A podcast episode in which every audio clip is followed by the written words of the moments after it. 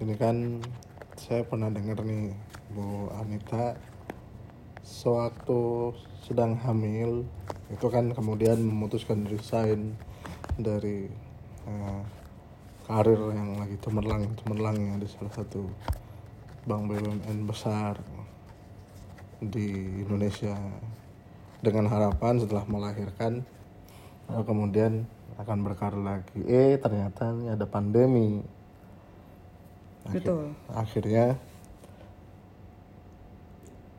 Eh, ibaratnya mimpi dan harapan tersebut belum dapat terrealisasi iya gitu eh, dengan waktu yang singkat gitu ya Nah, Pak ya. gimana tuh kalau kita ngelihatnya ini kan podcast ngabuburit kan jadi intinya gimana kita membangun Iya. Ini mindset bagaimana kita berhalu Rich mindset. berhalu-halu ria untuk menjadi rich maksudnya begitu ya Pak? iya Oh gitu. Eh, halu itu dosa Pak. Ya walaupun belum kepegang duitnya minimal mindsetnya. Oke, jadi kita punya eh, lifestyle dan juga habitnya eh, orang-orang yang memang sudah rich ya Pak ya. Maksud. Bapak begitu ya.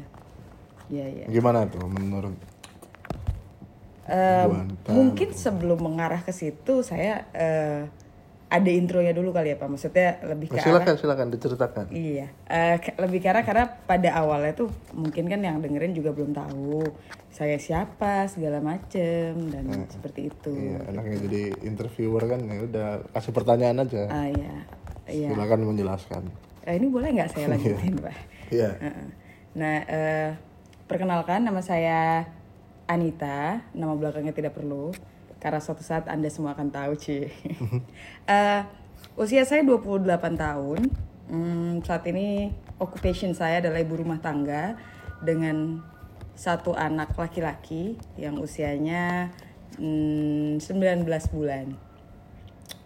Eh, mungkin kalau bermula dari pertanyaan Pak Yusuf tadi mengenai bagaimana awal mulanya saya akhirnya menjadi ibu rumah tangga seperti sekarang, Eh, karena memang sebelumnya saya sempat bekerja di salah satu eh, badan usaha milik negara eh, di bidang finance. Tapi setelah menikah dan akhirnya hamil, di bulan ke-8 saya hamil, saya memutuskan untuk resign. Kenapa? Karena murni keputusan pribadi, karena kebetulan saya dan suami juga adalah anak rantau di DKI Jakarta Raya ini. Jadi kami memutuskan untuk, eh, saya terutama untuk fokus menjaga dan membesarkan anak, begitu. Nah, dengan harapan pada saat itu bahwa eh, once anak saya sudah berusia satu setengah tahun atau dua tahun saya akan balik bekerja lagi begitu namun eh, seiring berjalannya waktu sekarang anak saya udah 19 bulan which is berarti sudah satu bulan lam- melampaui harapan saya untuk balik bekerja. Eh, saya belum bekerja nih saya bekerja sebagai ibu rumah tangga itu tadi. Kalau ditanya bagaimana perasaan saya perasaan saya eh gamang pak. Gitu. Mungkin bisa bapak terjemahkan sendiri kegambangan apa yang sebetulnya saya rasakan tersebut apakah bapak merasa bersalah atau ya enggak sih sebenarnya ini kita nggak mau menggiring opini juga ya jadi kalau menikah terus apa apa yang terjadi pada kita tuh berarti salahnya pasangan kita tuh nggak boleh kayak begitu ya ini just a joke ya iya Anyway, tapi mengapa tiba itu lagu karena anyway gitu ya. Gitu ceritanya teman-teman. Oke. Nah. Terus gimana Bu Wanita menyikapi itu? Sama pertanyaannya. Menyikapi apa nih Pak? Men- menyikapi kenyataan yang tidak sesuai dengan harapan kita. Iya betul. Oke. Eh sebenarnya tuh kan pada da- ini kayaknya mohon maaf Pak sebelumnya kok kayaknya bajakan saya yang ngomong. Oh kan ibu yang diwawancara nih sekarang. Oh gitu. Saya agak merasa diperalat ini. Eh, sampaikan ya siapa pun yang mendengarkan apakah saya merasa diperalat atau tidak apakah itu asumsi saya sendiri atau teman-teman juga ngerasa seperti itu nah eh, bagaimana saya menyikapi hal tersebut? Nggak gimana gimana juga sih pak. Sempet sejujurnya. Eh, apa ya namanya manusia itu kan pasti ingin eh, naik tingkat dari setiap kehidupan yang dia lalui. Pasti ada pingin ada peningkatan perkembangan. Iya. ingin menjadi pribadi yang lebih baik memiliki achievement achievement tertentu. Iya. eh ya ada waktu di mana seorang ibu, apalagi yang baru menjadi ibu, oh, saya yakin juga mungkin kalau yang dengar ini banyak ibu-ibu juga juga akan mungkin mengamini apa yang saya sampaikan, itu mengalami rasa rindu atas uh, their own an old self gitu loh, di mana mereka rindu kehidupan mereka sebelum pernikahan, tidak hanya sebelum memiliki anak, bahkan sebelum pernikahan, di mana mereka uh, adalah pribadi yang benar-benar uh, independen yang mereka bertanggung jawab atas dirinya sendiri bukan lagi bertanggung jawab atas uh, keluarganya gitu nah uh, ketika menghadapi momen seperti itu mungkin ada setback sedikit yaitu kayak Oke. uh, setbacknya tapi di sini bukan berarti menyesal ya pak tapi gimana sih mungkin bapak juga pernah kan muda pasti pernah muda lah nggak mungkin lahir-lahir langsung tua begini kan pak? Iya, Uh-uh, betul, pasti bapak kan pernah muda lalu pernah ya kita semua tahu lah bapak bagaimana masa mudanya. Nah pasti kan bapak ada kadang tuh terbersit wah gue kangen nih gue sama temen-temen gue ajojing misalkan ya kan pak? Gitu loh. Ajojing maksudnya itu senam SKJ ya kan? Kan pasti bapak ada kerinduan kerinduan tapi itu eh, hanya dalam periode waktu tertentu saja bukan yang jangka panjang. Nah ketika momentum itu datang kick in ke dalam diri kita ya rasanya mungkin bisa dibilang kayak sedih ya pak. Tapi bukan yang sorrow. Gimana ya? Eh, gitulah pokoknya. Ya, sedih tapi tidak meneteskan air mata. Sedih namun bukan yang menderita gitu loh pak. Jadi eh, mungkin haru ya. Haru haru ya gimana sih pak rindu tapi bukan sama manusia rindu akan momennya oke rindu akan eh jadi kan kapabilitas seseorang itu kan akan menyesuaikan dengan taraf hidup yang dia lalui. Iya. Nah, ketika jadi seorang ibu, mungkin fleksibilitas dan kapabilitas diri seorang ibu tersebut sebagai seorang individu itu kan akan berubah Iya. dibandingkan dengan seorang wanita yang masih independen, belum menikah dan belum punya anak. Nah, Iya. merindukan uh, unlimited capability Hmm, of a woman, of a of a independent woman, gitu sih mungkin Pak bisa yang dibilang. yang belum mendapat banyak tanggung jawab seperti sekarang gitu. Betul, ya tanggung jawabnya seperti yang saya sampaikan tadi hanya terhadap dirinya sendiri, gitu kan. Kalau sekarang kan, man, uh, it's actually kayak someone else life in your hand gitu loh. But then dulu kan enggak, Iya. gitu sih. Iya. Eh, gimana? Terus bapak apa lagi yang mau ditanyakan? Oh, terus terus cerita Ya kan tadi bapak menanyakan bagaimana saya menyikapi. Ini saya jujur agak merasa terjebak. Iya. Nah, tapi uh, mas- maksud saya tuh begini Iya pak. Uh, gimana kira-kira nggak tunggu dulu sebelum ke situ tapi Bu Anita nih udah coba sebetulnya uh, apply apply pekerjaan Eh, jadi memang sebetulnya itu eh, tahapan hidup yang sudah saya lalui itu sebenarnya sudah sesuai dengan plan yang saya sudah susun dari awal. Jadi Oke. eh, saya orangnya cukup eh, apa ya? cukup teratur dalam hal renca perencanaan gitu pak. Jadi Hmm. kalau dari awal saya udah eh, punya target bahwa wah anak gue satu setengah tahun gue harus balik kerja itu Ya. berarti saya akan komit untuk lakukan itu. Nah berangkat dari situ sejak se- satu bulan sebelum anak saya menginjak satu setengah tahun tuh saya sudah mulai mencoba job hunting. Tapi kadarullah mungkin belum rezekinya sampai sekarang belum ada yang manggil. Iya. Nah, di situ juga muncul dilema baru. Apakah karena ada gap di mana saya sempat menjadi ibu rumah tangga, maka eh, apa ya ibaratnya eh, preferensinya banyak perusahaan, terutama human capital dan human resource-nya mereka tidak melihat ba- bahwa itu adalah suatu keunggulan gitu kan. Nah, sempat sempat ada dilema seperti itu juga gitu. Gitu sih kira-kira. mungkin kalau mau dipanggil Bu Anita bisa ke Starbucks nih Kak Anita gitu kan jadi pasti ada yang manggil kalau di Starbucks gitu. Eh, joke dim. Iya, iya. Eh, berarti sekarang ini Bu Anita sedang merasakan kegamangan lah ya Iya, gamang tuh mungkin adalah kata-kata yang paling tepat sih Pak. Jadi Iya. kayak gimana sih Pak? Walaupun saya nggak pernah ke apa namanya luar angkasa ya, rasanya tuh kayak lagi di di ruang yang Hampa, hampa. udara iya gitu loh. Jadi kayak kita floating everywhere kita nggak berpijak di mana pun tapi ini ini analogi ya bukan berarti saya beneran kayak gitu tuh kayak ngefly ya kan Ya, saya takut ngeliatnya ibu melayang-layang nanti. oh well anyway ya Iya, seperti di luar angkasa. oke gitu sih pak Tapi apakah kemudian ke- maksud saya begini, kegamangan itu apakah sesuatu yang harus dihindari atau memang ya memang ini lagi prosesnya gamang gitu. Eh, kalau saya pribadi itu dari dulu selalu berpegang teguh dan berpersepsi bahwa segala bentuk emosi yang kita rasakan itu harus kita terima, kita embrace. Mau kita sedih, marah, kecewa, bahagia, em, excited, em, atau bahkan kayak saya, saya sekarang ini gamang itu harus kita terima. Kenapa? Karena ketika kita menolak emosi yang eh, menimpa pada kita itu justru adalah bentuk denial, bentuk di mana kita tidak tidak menerapkan self acceptance gitu loh. Karena bagaimanapun saya meyakini bahwa kalau kita ingin diterima oleh orang lain, kita sendiri dululah yang harus menerima diri kita setelanjang-telanjangnya bahasa kasarnya begitu. Jadi Oke.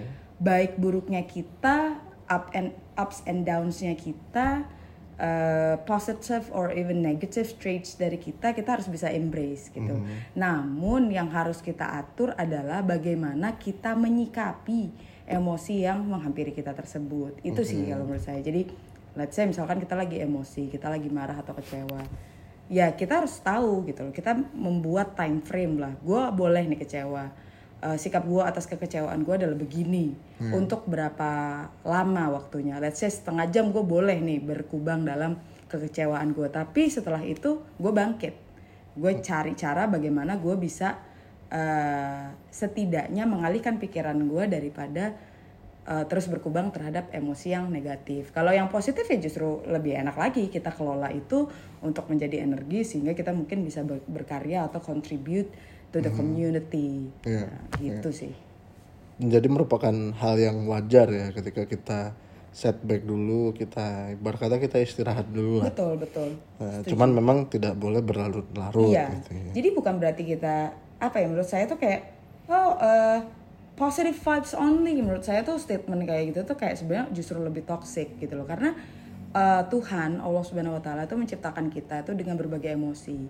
Itu yang makhluk lain terutama malaikat nih kalau di agama kita ya kan Pak itu nggak punya emosi gitu kan. Nah itu berarti suatu kelebihan yang kalau kita bisa kelola dengan baik itu bakal baik bagi kita kalau kita tidak bisa mengelola mungkin justru akan dragging us down gitu kan. Oke. jadi bukan berarti kita deny our own feelings gitu loh. Karena dengan kita menghargai perasaan kita kita jadi bisa menghargai orang lain. Itu itu sih pedoman hidup saya pribadi. Saya nggak bilang bahwa ini itu adalah statement yang harus disetujui dan disepakati semua orang sih enggak gitu. Oke. Pak Yusuf. Nah, satu pertanyaan terakhir.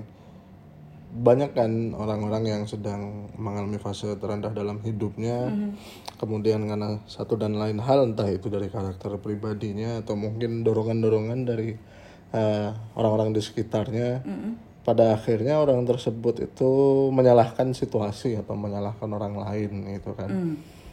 Dan sekarang sepertinya sedang banyak terjadi Betul. karena memang sekarang ini situasi secara global ada pandemi ini membuat semua orang aktivitasnya menjadi slow down yang mana mengakibatkan kemudian uh, pundi-pundi pendapatan dari masing-masing orang ini juga pastinya terpengaruh.